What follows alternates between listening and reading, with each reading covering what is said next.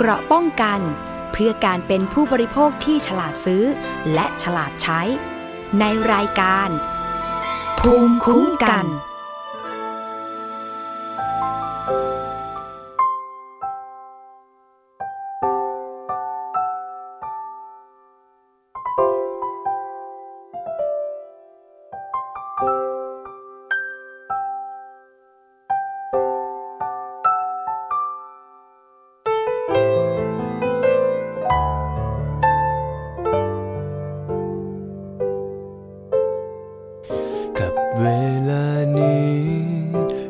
trong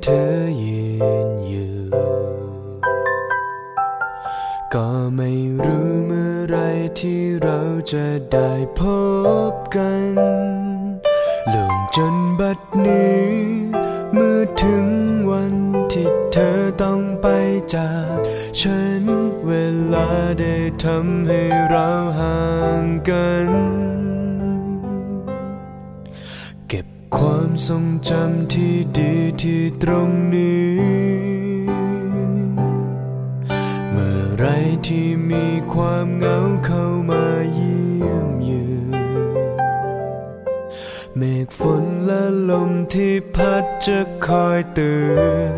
ว่าที่ตรงนี้ยังมีเพื่อนเก่า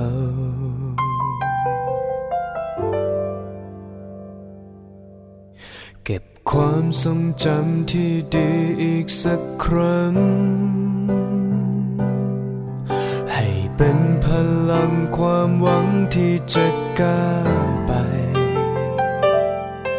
หากคืนและวันทำร้ายจนเธอทนไม่ไหว ที่ตรงนี้ยังรอให้เธอพักใจ แม้ว่าวันคืนจะพ้นผ่านเท่าไรแม้ว่าเราจะอยู่ไกลกัน ทางจะมืดมน ไม่สดใส ให้เธอกลับมาที่เดิมที่ตรงนี้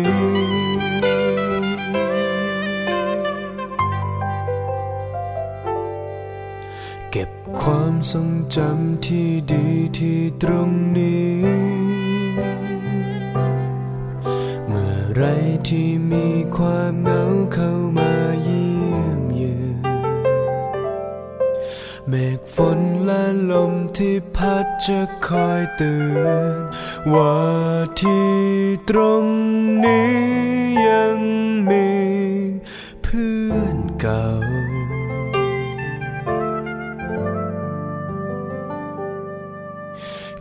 ความทรงจำที่ดีอีกสักครั้ง ให้เป็นพลังความหวังที่จะก้าวไป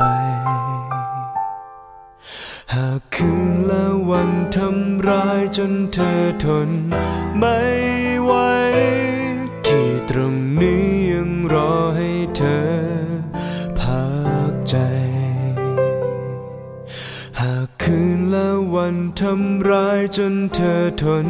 ไม่ไหวที่ตรงนี้ ยั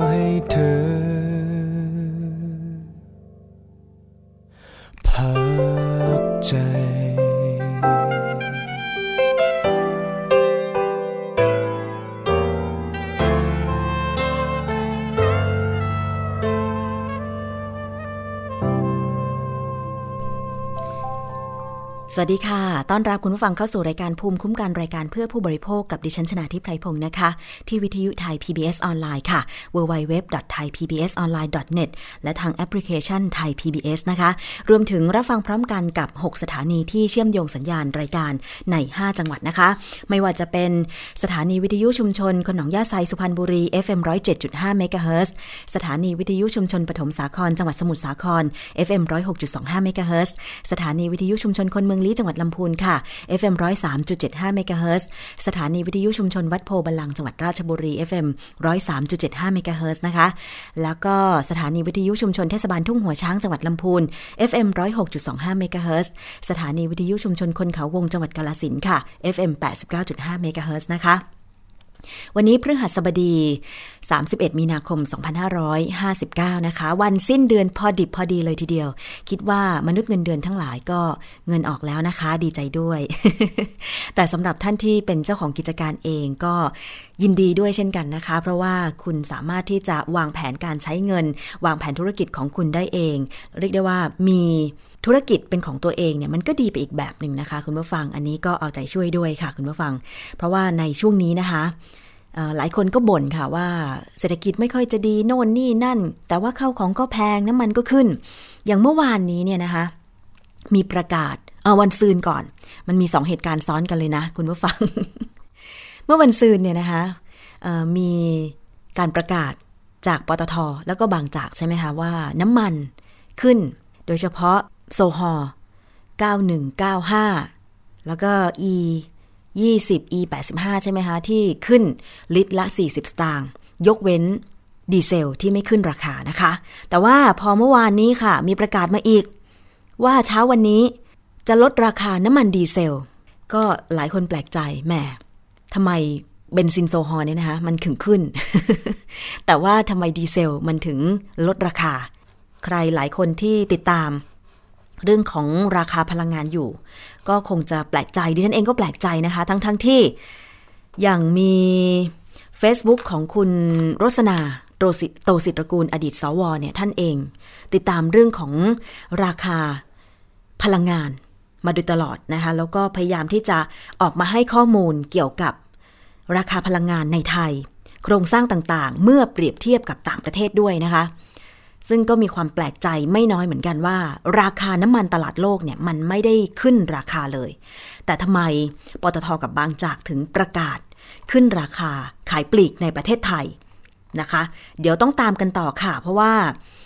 มันยังมีอีกหลาย ๆ เรื่องที่ตอนนี้ยังคงมี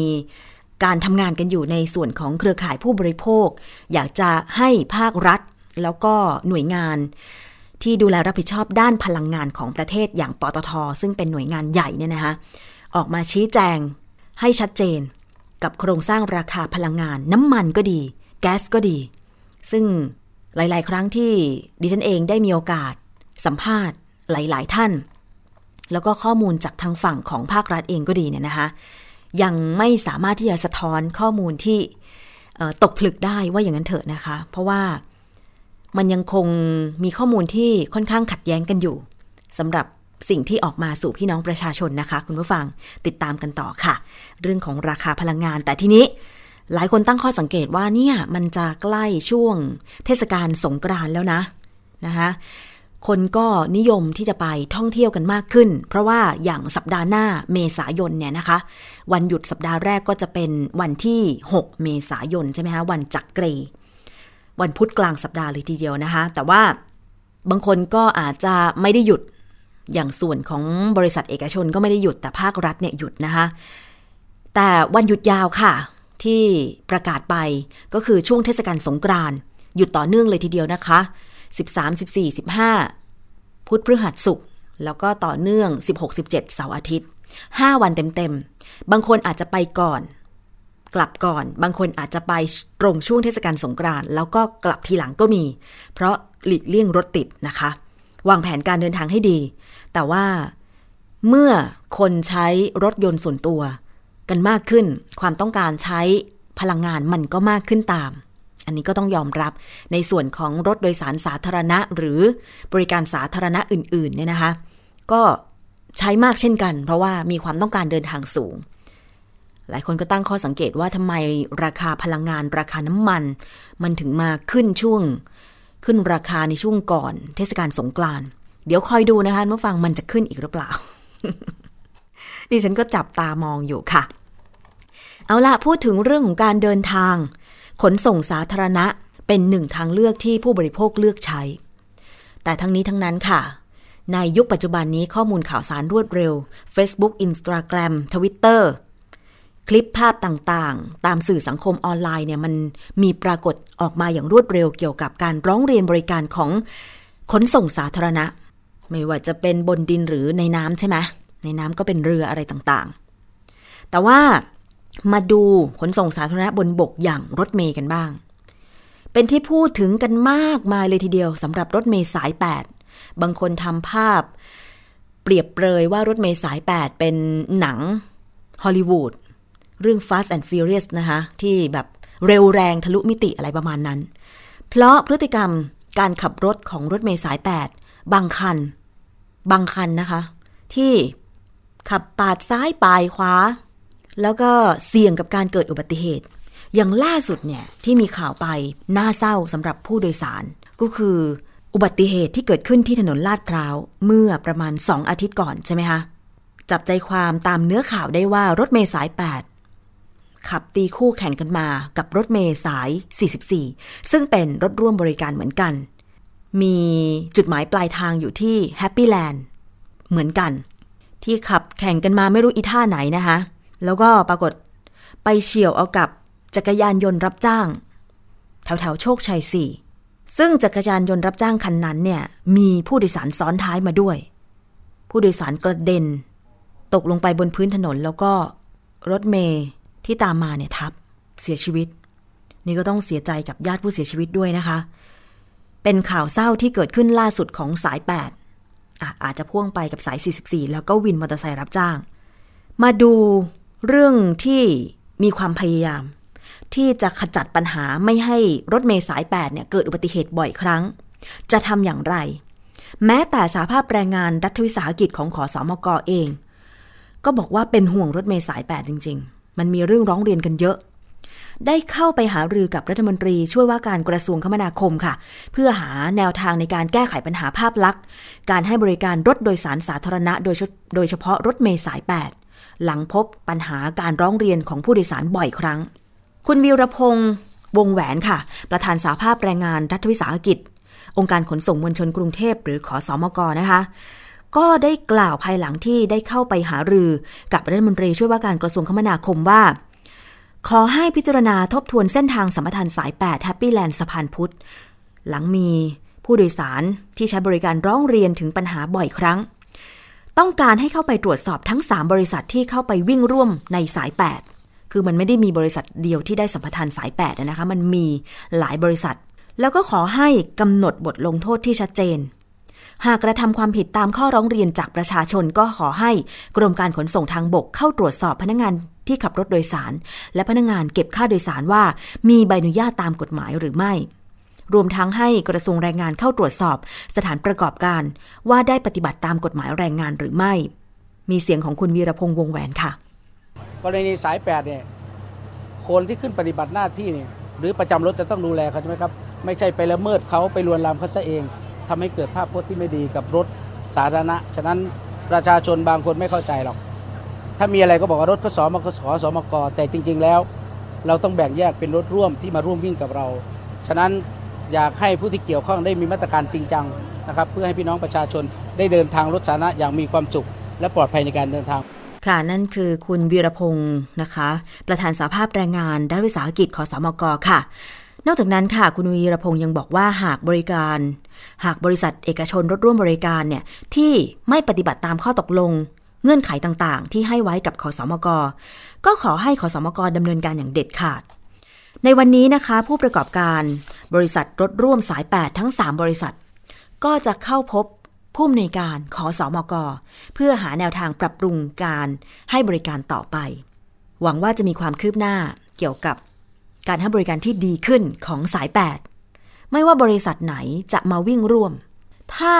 คำนึงถึงความปลอดภัย ก็ไม่น่าจะเกิดปัญหาอะไร อย่างเช่นการขับรถที่ปาดซ้ายป่ายขวาย่างรับผู้โดยสาร กับรถร่วมบริการขอสอมกด้วยกันเองเนี่ยมันเป็นภาพที่คนที่อยู่ในกรุงเทพเห็นกันบ่อยครั้งเหลือเกิน ทั้งรถมินิบัสสีส้มด้วย รถเมล์ฟ้าขาวรถร่วมบริการต่าง มันไม่ได้เป็นทุกสายแต่ส่วนมากจะเป็น จนผู้โดยสารบางคนบอกว่าเข็ดขยาดเหลือเกินขึ้นครั้งเดียวแล้วก็ไม่ขึ้น อย่างดิฉันเองเนี่ยเคยขึ้นมินิบัสเหมือนกัน แต่ตอนนี้ไม่ขึ้นนะคะ ถ้ามีทางเลือกอื่นก็จะไม่ใช้บริการรถมินิบัสเลย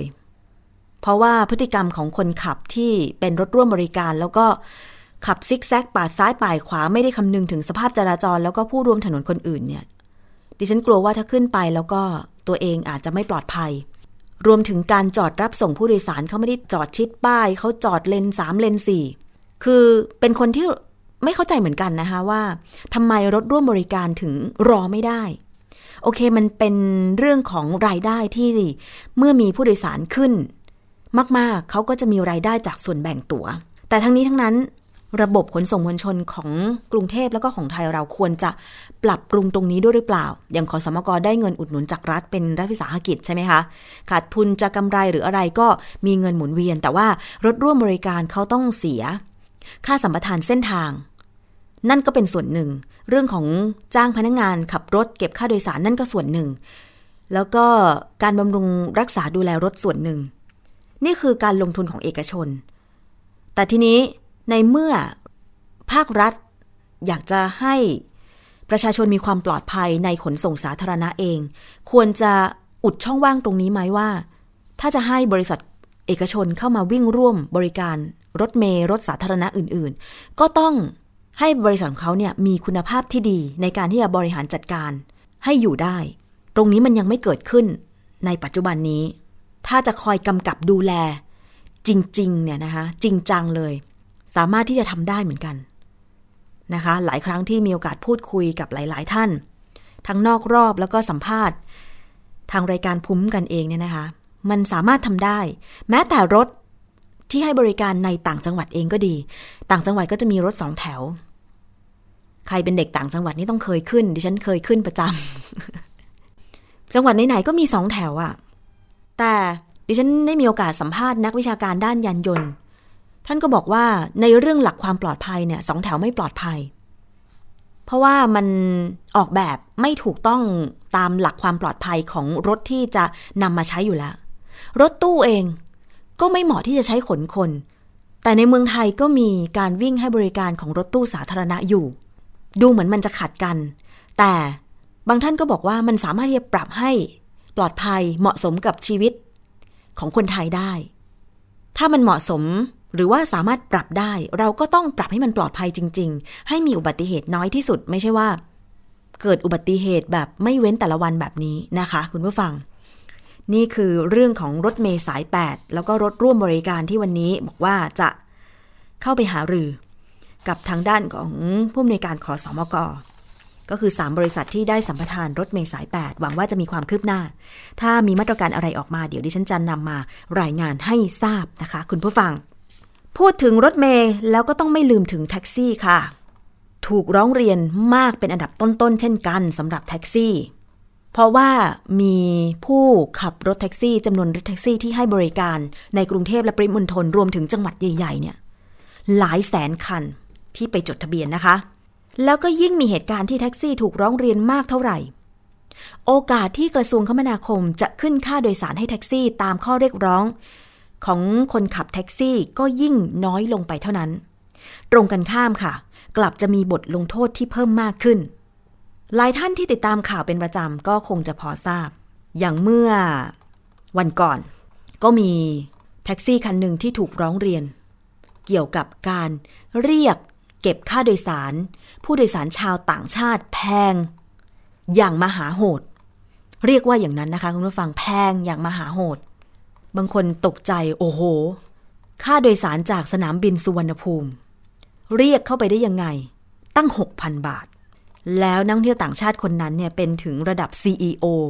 ของบริษัทใหญ่บริษัทหนึ่งแถบยุโรปเลยนะ มันน่าตกใจว่า ถ้าเราเป็นนักท่องเที่ยวไปในประเทศหนึ่ง แล้วเราโดนโกงราคาค่าโดยสารรถสาธารณะแบบนี้เราจะยอมไหม ซึ่งมีการดำเนินการของกรมการขนส่งทางบกแล้วนะคะ เล่าเหตุการณ์คร่าวๆค่ะที่เกิดขึ้นเมื่อประมาณวันที่ 29 มีนาคม มีผู้โพสต์ข้อความผ่าน สื่อสังคมออนไลน์ว่ามีชาวต่างชาติเป็นนักธุรกิจชาวสวิตเซอร์แลนด์ เรียกรถแท็กซี่เลขทะเบียนมชมม้าชอชิง 986 กรุงเทพมหานครจากสนามบินสุวรรณภูมิไปโรงแรม W ย่านสาทรคนขับไม่กดมิเตอร์ แล้วก็เรียกค่าโดยสารจำนวน 6,000 บาท ซึ่งพอถึงจุดหมายปลายทางที่โรงแรม ต่างชาติคนนั้นเนี่ยก็ได้แจ้งกับเจ้าหน้าที่โรงแรม เจ้าหน้าที่โรงแรมได้ประสานงานจนได้พูดคุยกับแท็กซี่คันดังกล่าว โดยขู่ว่าจะแจ้งความกลับทำให้คนขับแท็กซี่คันนั้นยอมคืนเงิน คืนไป 5,400 บาท ปรากฏสืบไปสืบมาค่ะ คนขับแท็กซี่คันดังกล่าว ชื่อนายพิพัฒน์พลใจคำยอมรับว่าตนเองไม่ได้กดมิเตอร์โดยสารจริง แต่ก็ยืนยันว่าไม่ได้ทำผิด เนื่องจากเป็นข้อตกลงระหว่างผู้โดยสารและผู้ขับรถแท็กซี่เอง ในอัตราค่าโดยสารแบบเหมาจ่าย ในราคา 600 บาท คนขับแท็กซี่อ้างว่า เหมาจ่าย 600 บาท แต่ว่าผู้โดยสารได้หยิบธนบัตรใบละ 1,000 บาทมาให้จำนวน 6 ใบเอง โดยหลังจากนั้นตนได้นำเงินไปคืนที่โรงแรม หลังจากนี้ยืนยันว่า จะมีการอุทธรณ์ต่อเจ้าหน้าที่ต่อไป อันนี้เป็นคำยืนยันของคนขับแท็กซี่ที่เรียกเก็บค่าโดยสารที่แพงนะคะ ทางด้านผู้อำนวยการกองตรวจการกรมการขนส่งทางบกค่ะ นายสุกรีจารุภูมิ ก็ได้เรียกคนขับแท็กซี่คนดังกล่าว เข้ามาพบนะคะ แล้วก็สอบสวนว่าผู้ขับแท็กซี่เนี่ยไม่ได้ใช้มาตรวัดค่าโดยสารและเก็บค่าโดยสารเกินกว่ากำหนด จึงได้ลงโทษด้วยการปรับ 3,000 บาท แล้วก็เมื่อตรวจสอบประวัติก่อนหน้านี้พบว่า ผู้ขับแท็กซี่รายนี้เคยถูกร้องเรียนเมื่อ 3 มกราคมที่ผ่านมา โดยเก็บค่าโดยสารเกินกำหนด จึงสั่งเพิกถอนใบอนุญาตการขับขี่รถโดยสารสาธารณะทันที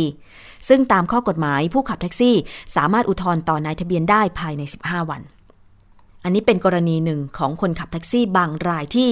ไม่กดมิเตอร์ และก็เรียกเก็บค่าโดยสาร กับนักท่องเที่ยวต่างชาติเกินจริง อย่างมหาโหด ถึงแม้ว่าจะมีแค่คนขับบางรายที่ทำผิด วินัยแบบนี้ก็ตาม แต่ว่ามันส่งผลกระทบต่อคนขับแท็กซี่ทั้งหมดอย่างไร เกี่ยวกับบริการของแท็กซี่ที่เกิดขึ้นแบบนี้ ทางคุณสิริมาทรงกลิ่นค่ะ ได้มีรายงานเรื่องนี้ไปฟังกันค่ะ คนขับแท็กซี่หลายคนที่ทีมข่าวไทย PBS ได้ไปพูดคุยต่างยอมรับว่า เคยปฏิเสธผู้โดยสาร สาเหตุหลักมาจากไม่ต้องการไปเส้นทางที่รถติด เนื่องจากโครงสร้างอัตราค่าโดยสารแท็กซี่ในปัจจุบัน ไม่คุ้มค่ากับเวลาที่เสียไปกับการจราจรที่ติดขัด เส้นทางที่ปฏิเสธมากที่สุดคือถนนพหลโยธิน ลาดพร้าว สีลม ซึ่งไม่แน่ใจว่าการขึ้นค่าโดยสารจะแก้ปัญหาการปฏิเสธผู้โดยสารได้หรือไม่ ปฏิเสธผู้โดยสารในตรงนี้พี่จะชี้แจงยังไงคะยังปฏิเสธอยู่ไหมคะ ผมว่ามันมันเป็นแล้วแต่คันแล้วแต่คันนะครับ เพราะบางคันบางคันเขาต้องแบบส่งส่งรถใช่ไหมฮะส่งกะรถถ้าเกิดผู้โดยสารเขาส่ง4ี่โมงเย็นใช่ไหมครับผู้โดยสารเรียกเขาตอนบ่ายสามซึ่งระยะทางอาจจะไกลเขากลับมาไม่ทัน ซึ่งเขาต้องเสียสูญเสียค่าใช้จ่ายอีกส่วนหนึ่งกับคู่กะที่เขาเฉลี่ยกันไปฮะ เขาก็ต้องยอมปฏิเสธไปตรงนี้ครับ บริการรถโดยสารสาธารณะยังคงมีความจำเป็นสำหรับคนที่ยังไม่มีรถของตัวเองนะคะ ดังนั้นเราจึงได้เห็นคนที่ใช้บริการรถโดยสารสาธารณะ ร้องเรียนไปยังศูนย์1584 อยู่สม่ำเสมอนะคะ ตั้งแต่ช่วงตุลาคม 2558 จนถึงมกราคม 2559 ซึ่งเป็นช่วง 4 เดือนแรกของปีงบประมาณ มีผู้ร้องเรียนไปยังศูนย์1584 แล้วเกือบเกือบ20,000 ครั้งนะคะ รถโดยสารสาธารณะที่ถูกร้องเรียนมากที่สุดนั่นก็คือรถแท็กซี่ค่ะ ที่มีการร้องเรียนสูงถึง 14,912 ครั้งค่ะ และประเด็นที่ถูกร้องเรียนมากที่สุด นั่นก็คือการปฏิเสธผู้โดยสาร ใช้วาจาไม่สุภาพ แล้วก็มีเรื่องของการไม่กดมิเตอร์ในการให้บริการค่ะ ซึ่งสิ่งเหล่านี้นะคะก็ทำให้กระทรวงคมนาคมนั้น ชะลอการปรับขึ้นค่าโดยสารรอบที่ 2 ที่ควรจะปรับขึ้นประมาณร้อยละ 5 ไปก่อนหน้านี้แล้วค่ะกรมการขนส่งทางบกมีมาตรการลงโทษแท็กซี่ที่กระทำผิดกฎ ตั้งแต่เบาไปจนถึงหนัก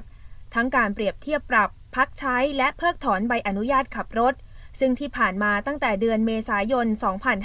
2557 ถึงวันที่ 15 กุมภาพันธ์ 2559 ลงโทษพักใช้ใบอนุญาตขับรถไปแล้วจำนวน 266 ราย ปีหน้าจะมีการออกมาตรการเพิ่มโทษแท็กซี่ให้รุนแรงมากขึ้น รวมถึงจะจัดระเบียบรถแท็กซี่ให้อยู่ในรูปสหกรณ์ทั้งหมด เพื่อให้ง่ายต่อการบริหารจัดการ หากพบแท็กซี่กระทำผิดจะดำเนินการลงโทษไปยังผู้ประกอบการที่กำกับดูแลด้วย ขณะเดียวกันช่วงนี้อยู่ระหว่างการพิจารณาขึ้นค่าโดยสารแท็กซี่รอบ 2 ซึ่งมีหลายปัจจัยที่ต้องพิจารณาร่วมกัน โดยต้องมีความเป็นธรรมในการให้บริการ หากมีต้นทุนสูงก็ต้องคิดค่าโดยสารให้เหมาะสม แต่ว่าอย่างไรก็ดีนะฮะในการขึ้นค่าโดยสารคราวที่แล้วเนี่ยทางผู้บริหารนะครับ ก็ได้มีเงื่อนไขมานิดนึงว่าให้เราตรวจสอบ การปฏิบัติตามเงื่อนไขข้อบังคับของกฎหมาย ให้เข้มงวดรัดกุมขึ้น นะฮะจึงจะได้มีการพิจารณาในในการขึ้นค่าโดยสารครั้งต่อไป ก็ถือว่าเป็นปัจจัยหนึ่งที่จะนำที่จะนำมาดูด้วยใช่ไหมก็เป็นผลพวงจากการที่กระทำผิดกฎหมายเนี่ยถ้ามากๆขึ้นเนี่ยก็นำมาเป็นข้อมูลประกอบการพิจารณาได้ สะท้อนจากความเห็นของนายอาคมเติมพิทยาภัยศิษย์รัฐมนตรีว่าการกระทรวงคมนาคมที่ระบุว่า ระยะนี้จะยังไม่มีการปรับโครงสร้างอัตราค่าใช้บริการ และให้กลับไปตรวจสอบผลการสำรวจความพึงพอใจของผู้ใช้บริการ เพื่อนำกลับมาพิจารณาใหม่ รวมทั้งขณะนี้ ราคาน้ำมันลดลงก็น่าจะช่วยให้แท็กซี่มีรายจ่ายที่ลดลงตามไปด้วย แต่จำนวนแท็กซี่ในระบบที่สูงกว่า 1 0 0 0 0แสนคันทำให้การแข่งขันรุนแรง การปรับขึ้นค่าโดยสารอาจไม่ส่งผลให้แท็กซี่มีรายได้เพิ่มขึ้น และถ้าหากแพงขึ้น ผู้โดยสารอาจหันไปเลือกใช้บริการระบบขนส่งมวลชนรูปแบบอื่นแทน ผู้โดยสารที่จะมานั่งแท็กซี่เองเขาคิดนะฮะว่าการนั่งต่อเที่ยวต่อคนเนี่ยมันคุ้มค่าใช้จ่ายเขาไหมยิ่งถ้าค่าโดยสารมากขึ้นเท่าไหร่ เขายิ่งที่จะมองทางเลือกอื่น สู้ค่าโดยสารเนี่ยคงอยู่ในสภาวะปัจจุบันเนี้ยไม่ต้องเพิ่มอีก แต่ว่า รถ ควบคุมปริมาณของรถที่จดทะเบียนใหม่ กับรถที่ยังไม่ได้จดทะเบียนและปลดป้ายแล้ว และยังมีวิ่งอยู่ เยอะแยะมาก มาตรฐานการให้บริการที่เหมาะสมกับราคาที่ผู้โดยสารต้องจ่าย คือหัวใจสำคัญที่ทำให้ผู้โดยสารยอมรับค่าโดยสารที่เพิ่มขึ้น และยังเลือกใช้บริการแท็กซี่ต่อไป โดยไม่หันไปพึ่งพาระบบขนส่งมวลชนประเภทอื่นทดแทน ค่ะนั่นคือรายงานจากคุณสิริมาทรงกลิ่นนะคะ เรื่องของรถแท็กซี่ที่ถูกร้องเรียนมากจึงทำให้ กระทรวงคมนาคมชะลอที่จะขึ้นค่า โดยสารของแท็กซี่รอบที่2ออกไปอีก ให้กลับไปทบทวนนะคะการให้บริการแท็กซี่ทั้งระบบ แล้วเสียงจากรายงานก็คือเสียงของผู้ให้บริการแท็กซี่ คุณก้องพบลาโอบเสียงของรองอธิบดีกรมการขนส่งทางบกฝ่ายปฏิบัติการคุณ นันทพงษ์เชิดชู แล้วก็ผู้ให้บริการแท็กซี่อีกคนหนึ่งก็คือ คุณสมชาย สภาพกายนะคะ แต่ว่า มีแท็กซี่ให้บริการไม่ดี ก็ยังมีแท็กซี่ที่ให้บริการดี เมื่อวานนี้ฉันได้อ่านข้อความหนึ่งทาง Facebook ที่มีการแชร์ต่อกันมานะคะชื่อคุณแคตตี้ธนะจินดาเลิศนะคะ เธอบอกว่าไปใช้บริการสนามบินดอนเมือง เมื่อวานนี้มีธุระที่จะไปหาดใหญ่ แต่ว่าลืมของไว้ในรถ ไปยืนรอ ให้น้องกลับเอาของมาให้ที่ประตูเก้านะคะ ปรากฏเหลือบไปเห็นสามีภรรยาชาวต่างชาติคู่หนึ่ง ยืนอยู่ด้วยความกระสับกระส่ายสีหน้าไม่ค่อยดี ก็คิดในใจว่าคงมีอะไรเกิดขึ้นแน่ แต่ก็ยังไม่กล้าถาม สักสิบนาทีผ่านไปก็มีแท็กซี่สีเหลืองคันหนึ่งเปิดไฟหน้ามาแต่ไกล แล้วก็โบกไม้โบกมือออกมานอกรถ คุณผู้หญิงท่านนี้ก็มองไปว่าเกิดอะไรขึ้น สุดท้ายนะคะ สุดท้ายภาพที่เห็นก็คือ คุณลุงแท็กซี่ คันที่เปิดไฟหน้ารถมาแต่ไกลเนี่ยทะเบียนทอทหาร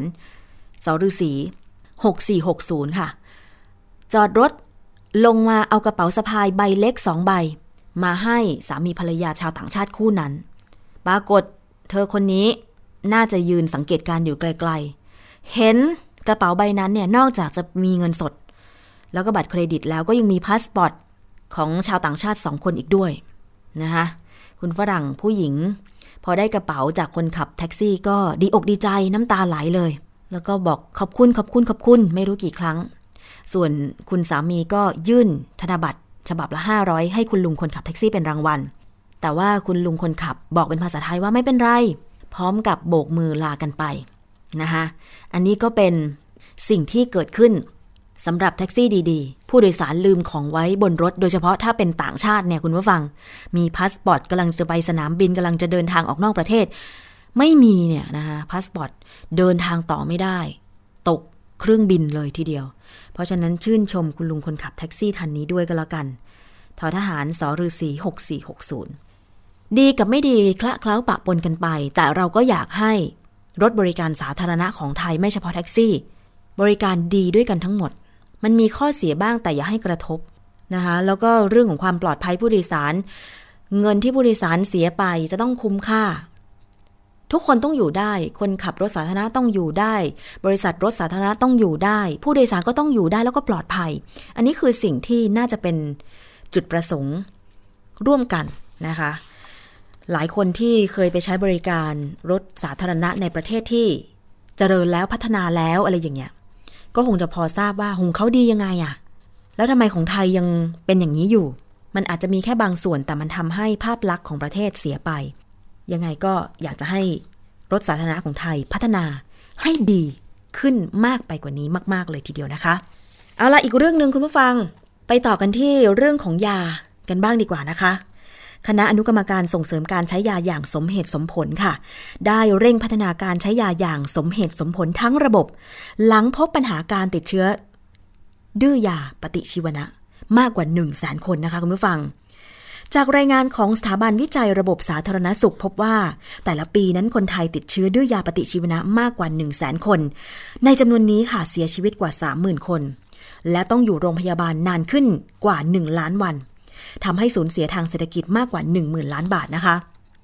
ศาสตราจารย์นายแพทย์ประสิทธิ์ วัฒนาภา คณะบดีคณะแพทยศาสตร์ศิริราชพยาบาลค่ะ ในฐานะประธานอนุกรรมการส่งเสริมการใช้ยาอย่างสมเหตุสมผลก็ระบุว่า สาเหตุที่คนไทยติดเชื้อดื้อยามากขึ้นทุกปี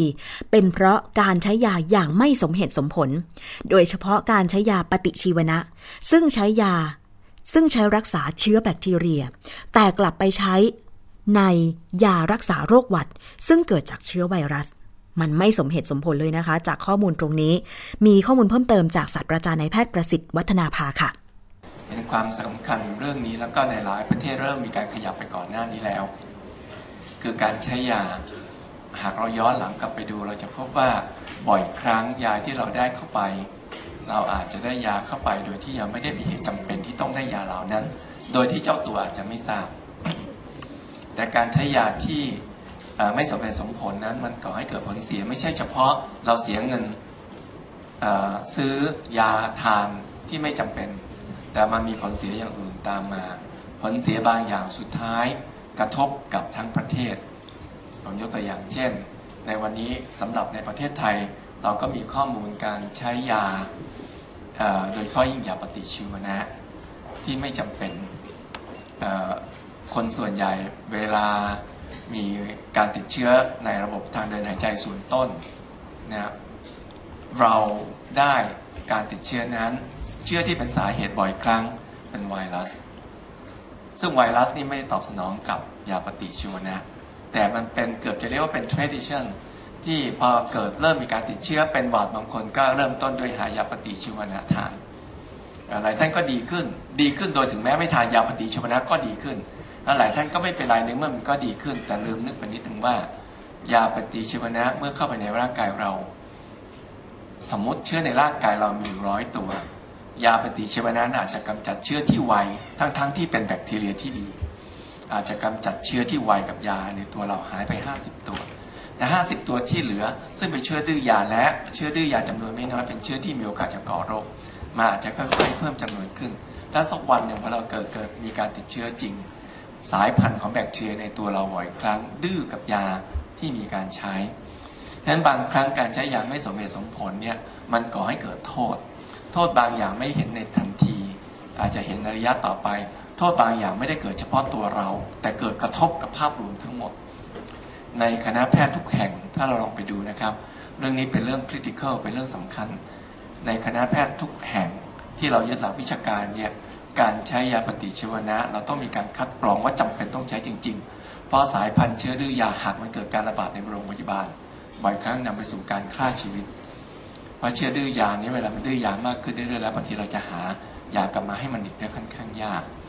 ยังไม่นับยาอื่นๆ อีกที่มีจิปาถะในในท้องตลาดนะครับฉะนั้นในใน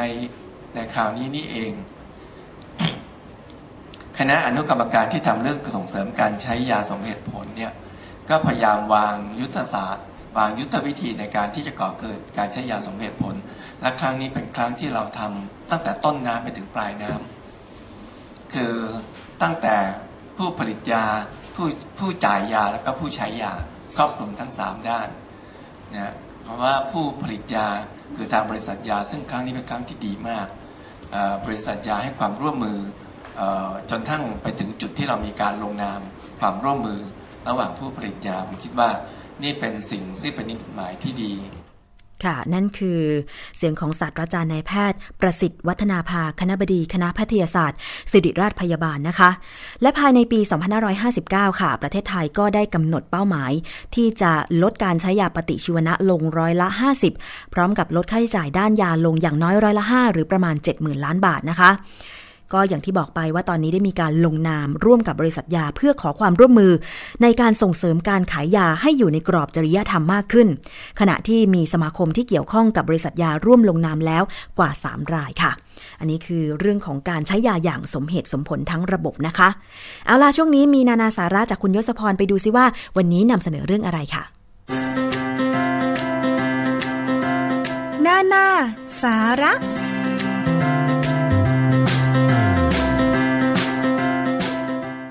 สวัสดีครับ ต้อนรับคุณผู้ฟังเข้าสู่ช่วงนานาสาระ กับผมยศพรพยุงสุวรรณนะครับ ก็มาพบกันเป็นประจำในรายการภูมิคุ้มกัน ทุกวันจันทร์และพฤหัสบดีนะครับ ซึ่งผมก็จะรวบรวมสิ่งที่เป็นประโยชน์สำหรับคุณผู้บริโภค มาให้คุณผู้ฟังได้ติดตามรับฟังกันนะครับ วันนี้เรื่องที่ผมจะมานำเสนอให้คุณผู้ฟัง ได้รับทราบเนี่ยก็เป็น เรื่องที่มักจะเกิดขึ้น กับคุณผู้ฟังหลาย ๆ ท่าน เรียกว่าครั้งหนึ่งในชีวิตเนี่ยคุณผู้ฟังจะต้องได้เจอกับโรคนี้ น่าจะไม่น้อยทีเดียวแหละครับ ก็คือเรื่องของอาหารเป็นพิษเดี๋ยวนี้เนี่ยการที่เรานึกอยากจะทานอะไร ก็มีร้านอาหารมารอ ให้เราได้เลือกเดินไปจับจ่ายใช้สอย และเลือกชิมกันอย่างเต็มที่ ส่วนหนึ่งก็เป็นเพราะว่าร้านอาหารเกิดขึ้นมากมายนะครับคุณผู้ฟังก็เลยทำให้มีอาหารเนี่ยหลากหลาย ให้เราได้อิ่มหนำสำราญกันให้เราได้เลือกกันอย่างตามความสะดวกเลยก็ว่าได้ ก็แน่นอนนะครับสิ่งที่เราคงจะรู้กันดีว่า เมื่อมีมากมายหลากหลายอย่างนี้เนี่ยรสชาติก็ย่อมมีอร่อยบ้าง ไม่อร่อยบ้าง สะอาดบ้าง ไม่สะอาดบ้างนะครับคุณผู้ฟัง อย่างในบางครั้งเนี่ยเราทานเข้าไปแล้วเนี่ยยังไม่รู้เลยว่า อาหารที่เราทานเข้าไป มีตัวการของโรคอาหารเป็นพิษเนี่ยปะปนอยู่นะครับคุณผู้ฟัง ก่อนที่เราจะไปรู้จักเจ้าตัวการที่ว่านี้และวิธีการในการดูแลตัวเอง เพื่อให้ห่างไกลจากอาหารเป็นพิษที่ว่านี้มาทำความรู้จักกันสักนิดหนึ่ง นะครับคุณผู้ฟังว่า โรคอาหารเป็นพิษเนี่ยคืออะไร คือโรคอาหารเป็นพิษเนี่ยเป็นโรคที่พบได้บ่อย ถ้าคุณผู้ฟังไม่ระมัดระวังในการเลือกทาน โดยอาจเกิดจากการบริโภคอาหารที่มีการปนเปื้อนเชื้อจุลินทรีย์และแบคทีเรีย ที่ทำให้เกิดโรคเข้าไปนะครับ ซึ่งจุลินทรีย์เหล่านี้ครับคุณผู้ฟังก็จะไปเจริญเติบโตภายในลำไส้ทำให้รู้สึก อาการท้องไส้ปั่นป่วน อาการเจ็บป่วยก็จะตามมา หรือเกิดจากการบริโภคสารพิษที่เชื้อเหล่านี้สร้างขึ้นไว้ในอาหารอยู่แล้วนะครับ เมื่อเราทานอาหารที่มีสารพิษนี้เข้าไป ก็จะทำให้เกิดอาการเจ็บป่วยขึ้น นอกจากนี้ครับยังอาจเกิดจากการที่สารเคมีที่ปนเปื้อนอยู่ในอาหาร หรือพิษธรรมชาติ เช่น เห็ด และเชื้อราเป็นต้น นะครับคุณผู้ฟัง วันนี้นานาสาระก็เลยอยากจะมาแนะนำเรียกว่าเป็นตัวอย่างให้คุณผู้ฟังได้เห็น โรคอาหารเป็นพิษที่เกิดจากการปนเปื้อนเชื้อจุลินทรีย์และแบคทีเรีย ว่ามีอะไรบ้างนะครับเชื้อตัวแรกเลยคือ Clostridium perfringens นะครับคือจุลินทรีย์ ชนิดหนึ่งที่มักจะพบในลำไส้ของคนและสัตว์ รวมทั้งบนดินครับ เมื่อคนหรือสัตว์ถ่ายอุจจาระออกมา ก็จะมีเชื้อร้ายตัวนี้ออกมาด้วย พอมแมลงมาสัมผัสอุจจาระเหล่านี้แล้วไปตอมอาหารนะครับ อาหารนั้นก็จะเกิดการปนเปื้อน ซึ่งมักเป็นอาหารพวกเนื้อดิบ ไก่ดิบ หรืออาหารที่ปรุงไว้นานๆ เพราะฉะนั้นครับถ้ามีการตรวจพบนะครับว่าอาหารชนิดไหนก็ตามที่มีเชื้อตัวนี้ ก็อาจสันนิษฐานได้ว่า อาหารที่ว่านั้นมีการปนเปื้อนอุจจาระ โดยอาการที่พบนะครับคุณผู้ฟังถ้ามีการทานอาหารปนเปื้อนเชื้อจุลินทรีย์ชนิดนี้เข้าไป ภายใน 8 ถึง 22 ชั่วโมง คุณผู้ฟังอาจจะมีอาการคลื่นไส้ ปวดท้องและท้องร่วง ไม่ต้องรอเลยนะครับคุณผู้ฟังครับรีบไปพบแพทย์ในทันทีครับ สำหรับการป้องกัน ไม่ให้คุณผู้ฟังต้องเสี่ยงกับเชื้อจุลินทรีย์ตัวนี้ ก็สามารถป้องกันได้ด้วยการแยกเก็บเนื้อดิบกับอาหารที่สุก แล้วอย่าให้สัมผัสหรือปะปนกัน เชื้อที่ปนเปื้อนในอาหารดิบเนี่ยจะได้ไม่ไปอยู่ต่อในอาหารสุกนะครับ เวลาที่คุณผู้ฟังปรุงอาหารนี้ก็ควรจะแยกอุปกรณ์ อย่างเช่น มีด หรือเขียงที่ใช้กับของดิบ แยกกับของสุกอันนี้ให้ชัดเจน หรือถ้าคุณผู้ฟังหั่นของดิบแล้วจะมาหั่นของสุกต่อก็ควรจะล้างให้สะอาดซะก่อนนะครับ ส่วนอาหารที่สุกแล้วก็ต้องระมัดระวัง อย่าให้มแมลงวันตอม หรือถ้ายังไม่ทาน ก็ใส่ภาชนะที่มีฝาปิดมิดชิด แล้วนำไปแช่ในตู้เย็นนะครับ นี่คือเชื้อตัวแรกก็คือ Clostridium perfringens เป็นจุลินทรีย์ชนิดหนึ่งนะครับ จุลินทรีย์ชนิดต่อมาแหมชื่อดูค่อนข้างเพราะทีเดียวนะครับซันโมเนลล่าคือจุลินทรีย์ตัวนี้เนี่ยครับคุณผู้ฟังจะปะปนเข้าไปเจริญเติบโตอยู่ในอาหารประเภทเนื้อสัตว์ เช่น เนื้อหมู เนื้อวัว เนื้อไก่ โดยเฉพาะเนื้อแดงๆที่ยังไม่สุกดีมีเลือดปนอยู่นะครับ เจ้าจุลินทรีย์ตัวนี้เนี่ยก็จะรวมตัวกันอย่างหนาแน่นเลยทีเดียว และหากร่างกายได้รับเชื้อตัวนี้เข้าไปประมาณ 6 ถึง 36 ชั่วโมง ร่างกายก็จะเริ่มแสดงอาการออกมา มีอาการอะไรบ้าง ที่มักจะพบเลยก็คือมีไข้ ปวดศีรษะ ปวดท้อง ท้องเดิน อาเจียนนะครับ และถ้าเกิดขึ้นกับเด็กอ่อน หรือผู้สูงอายุก็อาจจะมีอันตรายถึงกับชีวิตได้ทีเดียวนะครับ ซึ่งการหลีกเลี่ยงจุลินทรีย์ชนิดนี้เนี่ยก็สามารถทำได้ไม่ยากทำได้ง่าย ๆ ก็คือคุณผู้ฟังต้องเลือกซื้ออาหารสดๆ ใหม่ๆ ต้องปรุงอาหารให้สุกจนไม่มีเนื้อแดงติดมา เท่านี้ครับ จุลินทรีย์ซานโมเนล่าเนี่ยก็จะไม่มาย่างกลาย อยู่ใกล้ตัวคุณผู้ฟังแล้ว มาดูกันต่อครับ คราวนี้เป็นเชื้อแบคทีเรียกันบ้าง ชื่อว่า Escherichia coli หรือว่า E. coli นะครับ เชื้อแบคทีเรียชนิดนี้เนี่ยพบได้ทั่วไป ในทางเดินอาหารของสัตว์เลือดอุ่นและคน ซึ่งมีหลายสายพันธุ์นะครับที่ก่อให้เกิดโรค และเป็นสาเหตุของการเจ็บป่วย โดยอีโคไลนั้นก็มักจะพบในสัตว์เคี้ยวเอื้องนะครับ อย่างเช่น วัว ควาย และผลิตภัณฑ์จากสัตว์ที่ว่านี้เช่นเนื้อและนม เราก็จะทราบกันนะครับว่าเชื้อนี้เนี่ยสายพันธุ์ใหม่ๆ ก็จะมีความรุนแรงมากกว่าเดิม มักพบทั่วไปในอาหารดิบ หรือปนเปื้อนไปกับอาหารที่ปรุงแล้วด้วยการใช้มือเนี่ยสัมผัส หรือติดไปกับภาชนะบรรจุ อุปกรณ์ และปนเปื้อนอยู่ทั่วไปในสิ่งแวดล้อม ซึ่งมีเส้นทางติดต่อจากอุจจาระไปสู่ปากนะครับคืออุจจาระปนเปื้อนในอาหารที่ว่านี้ครับ นอกจากนั้นนะครับยังพบเชื้อนี้ในน้ำได้ค่อนข้างบ่อย ซึ่งเป็น เหมือนเครื่องบ่งชี้ครับคุณผู้ฟังว่าน้ำนั้น มีอุจจาระจากคนหรือว่าสัตว์ปนอยู่ ยังมีรายงานด้วยนะครับว่าการปนเปื้อนของอีโคไลเนี่ยยังสามารถพบได้ในอาหารทะเลแช่แข็ง เช่นกุ้งดิบ กุ้งสุกปลาหมึกดิบและปลาหมึกสุก แม้ในประเทศที่พัฒนาแล้วก็ยังพบการระบาดที่ค่อนข้างรุนแรง อย่างในสหรัฐอเมริกาก็พบการระบาด เกิดจากเนื้อวัวบดสำหรับทำแฮมเบอร์เกอร์สุกไม่เพียงพอก็มีโอกาส เกิดเชื้อตัวนี้ระบาดขึ้นมาได้เช่นเดียวกันนะครับคุณผู้ฟังสำหรับอาการหลังจากการติดเชื้อเนี่ยก็จะเกิดอาการภายใน 12ถึง72 ชั่วโมง จะมีอาการท้องเสีย อุจจาระเหลว แต่ไม่มีมูกเลือดนะครับ แต่ถ้าเป็นเชื้อที่รุนแรงหน่อยก็อาจจะมีอาการปวดท้องอย่างรุนแรง อุจจาระหรือปัสสาวะเป็นเลือด วิงเวียน อาเจียน และมีอาการแทรกซ้อนที่เป็นอันตราย อย่างเช่น เกิดไตาวายในเด็ก และทำให้เกิดโลหิตจางนะครับ เนื่องจากมีการสูญเสียเลือด ในเด็กและผู้สูงอายุก็อาจจะทำให้ถึงกับชีวิตได้ ดังนั้นครับ ในการที่คุณผู้ฟังรับประทานอาหารที่อาจจะสุกสุกดิบดิบเนี่ย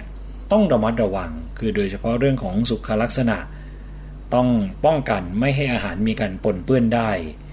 และทานอาหารที่สุกๆเท่านั้นนะครับเพียงแค่นี้เจ้าอีโคไลเนี่ยก็จะสิ้นฤทธิ์และก็ไม่กล้าที่จะมาอยู่ใกล้คุณผู้ฟังเหมือนกับเชื้อตัวอื่นๆ อีกต่อไปนะครับมาดูกันต่อที่จุลินทรีย์อีกชนิดหนึ่งก็คือ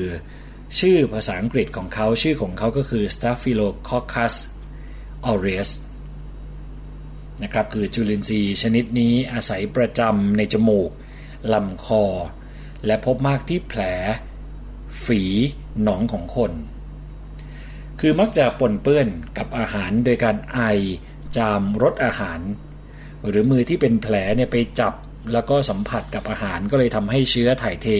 ไปสู่อาหารได้ โดยอาหารที่พบเชื้อเป็นประจำ ก็อย่างเช่น อาหารที่มีการจับต้องสัมผัสโดยที่มีการปรุงแล้ว เก็บไว้ที่อุณหภูมิห้อง เพื่อเสิร์ฟในภายหลังโดยที่ไม่มีการอุ่นอาหารอีกครั้งนะครับ เช่น ขนมไส้ครีม ข้าวหมูแดงหรือข้าวห่อต่างๆ ก็มีโอกาสที่จะพบเชื้อชนิดนี้ได้เช่นเดียวกันนะครับ ซึ่งช่วงที่เก็บอาหารไว้จุลินทรีย์ตัวนี้เนี่ยจะสร้างสารพิษขึ้นได้ ซึ่งสารพิษก็มีอันตรายค่อนข้างมากพอสมควรนะครับ เนื่องจากทนความร้อนได้สูงทำลายได้ยาก สารพิษที่ว่านี้เนี่ยสามารถทนความร้อนได้สูงถึง 143.3 องศาเซลเซียส 9 วินาทีนะครับ ซึ่งการต้มให้เดือดตามปกติ 100 องศาเซลเซียสเนี่ยไม่สามารถทำลายสารพิษจากจุลินทรีย์ตัวนี้ได้ นะครับก็คือ Staphylococcus aureus ที่ว่า ส่วนอาการของโรคที่เราอาจจะพบได้ ก็จะคล้ายๆกับเชื้อตัวอื่นๆที่ผ่านมานะครับ คือมีอาการคลื่นไส้ อาเจียน ท้องร่วง ปวดท้องจากสารพิษ อาการก็มักจะเกิดขึ้นอย่างเฉียบพลัน 2-3 ชั่วโมง ภายหลังทานอาหารที่มีพิษนี้เข้าไป วิธีการในการป้องกัน คุณผู้ฟังก็สามารถทำได้โดยการรักษาสุขอนามัยส่วนตัวนะครับ เช่นเมื่อมีแผลเนี่ยต้องไม่หยิบจับอาหาร ไม่ไอหรือจามรสอาหาร ทานอาหารในขณะที่ร้อนๆควรเก็บอาหารในตู้เย็นนะครับ คุณผู้ฟังไม่ควรทิ้งไว้ที่อุณหภูมิห้อง โดยก่อนที่จะนำมาทาน ต้องนำอาหารมาอุ่นให้ร้อนก่อนทุกครั้งเพียงเท่านี้แหละครับ คุณผู้ฟังก็จะสามารถหลีกหนี หรือไม่มีเจ้าเชื้อจุลินทรีย์ที่ชื่อว่า Staphylococcus aureus เนี่ยเข้ามาอยู่ในชีวิตของคุณผู้ฟังนะครับ ในส่วนของการดูแลเบื้องต้น เมื่อคุณผู้ฟัง จะต้องมีโอกาสสัมผัสกับสารพิษที่ว่านี้ หรือว่าจุลินทรีย์ที่ว่านี้เนี่ยนะครับคุณผู้ฟัง อาการโดยทั่วไปที่เกิดจากโรคอาหารเป็นพิษเนี่ยก็มักจะมีความผิดปกติที่เกิดขึ้น ในระบบทางเดินอาหารนะครับ อย่างเช่น อาการปวดท้อง ท้องเสียคลื่นไส้อ่อนเพลีย หรืออาจมีอาการอาเจียน ความรุนแรงและความเฉียบพลันของอาการ ซึ่งก็ขึ้นอยู่กับปริมาณของเชื้อจุลินทรีย์หรือสารพิษที่อยู่ในอาหารนะครับรวมไปถึงชนิดของจุลินทรีย์และสารพิษด้วย อาการอาเจียนหรือท้องเสียก็เกิดจาก ร่างกายเนี่ยพยายามที่จะขับสารพิษออกมา ซึ่งโดยปกติแล้วผู้ป่วยเนี่ยมักจะหายได้เองเมื่อร่างกายขับสารพิษออกมาหมด โดยเราสามารถดูแลตัวเองเบื้องต้นได้นะครับ ถ้าคุณผู้ฟังมีอาการที่ว่าแต่ไม่รุนแรงมาก ก็สามารถดื่มเครื่องดื่มเกลือแร่เพื่อที่ชดเชย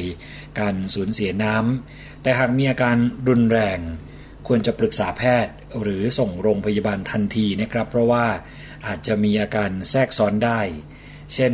มีอาการติดเชื้อในกระแสเลือด ซึ่งในกรณีนี้เนี่ยผู้เสียชีวิต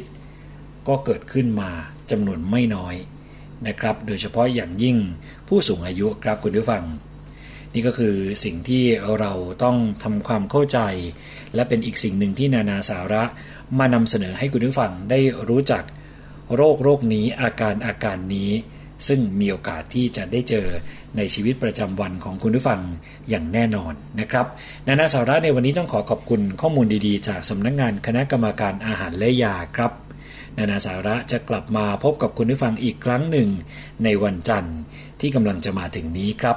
วันนี้ผมยศพรพยุงสุวรรณและช่วงนานาสาระต้องขอตัวลาไปก่อนแล้ว สวัสดีครับ นานาสาระค่ะแล้ววันนี้นะคะ รายการภูมิคุ้มกันและดิฉันชนะทิพไพรพงศ์ต้องลาไปก่อนค่ะ พรุ่งนี้เจอกันใหม่ สวัสดีค่ะ เกราะป้องกัน เพื่อการเป็นผู้บริโภคที่ฉลาดซื้อ และฉลาดใช้ ในรายการ ภูมิคุ้มกัน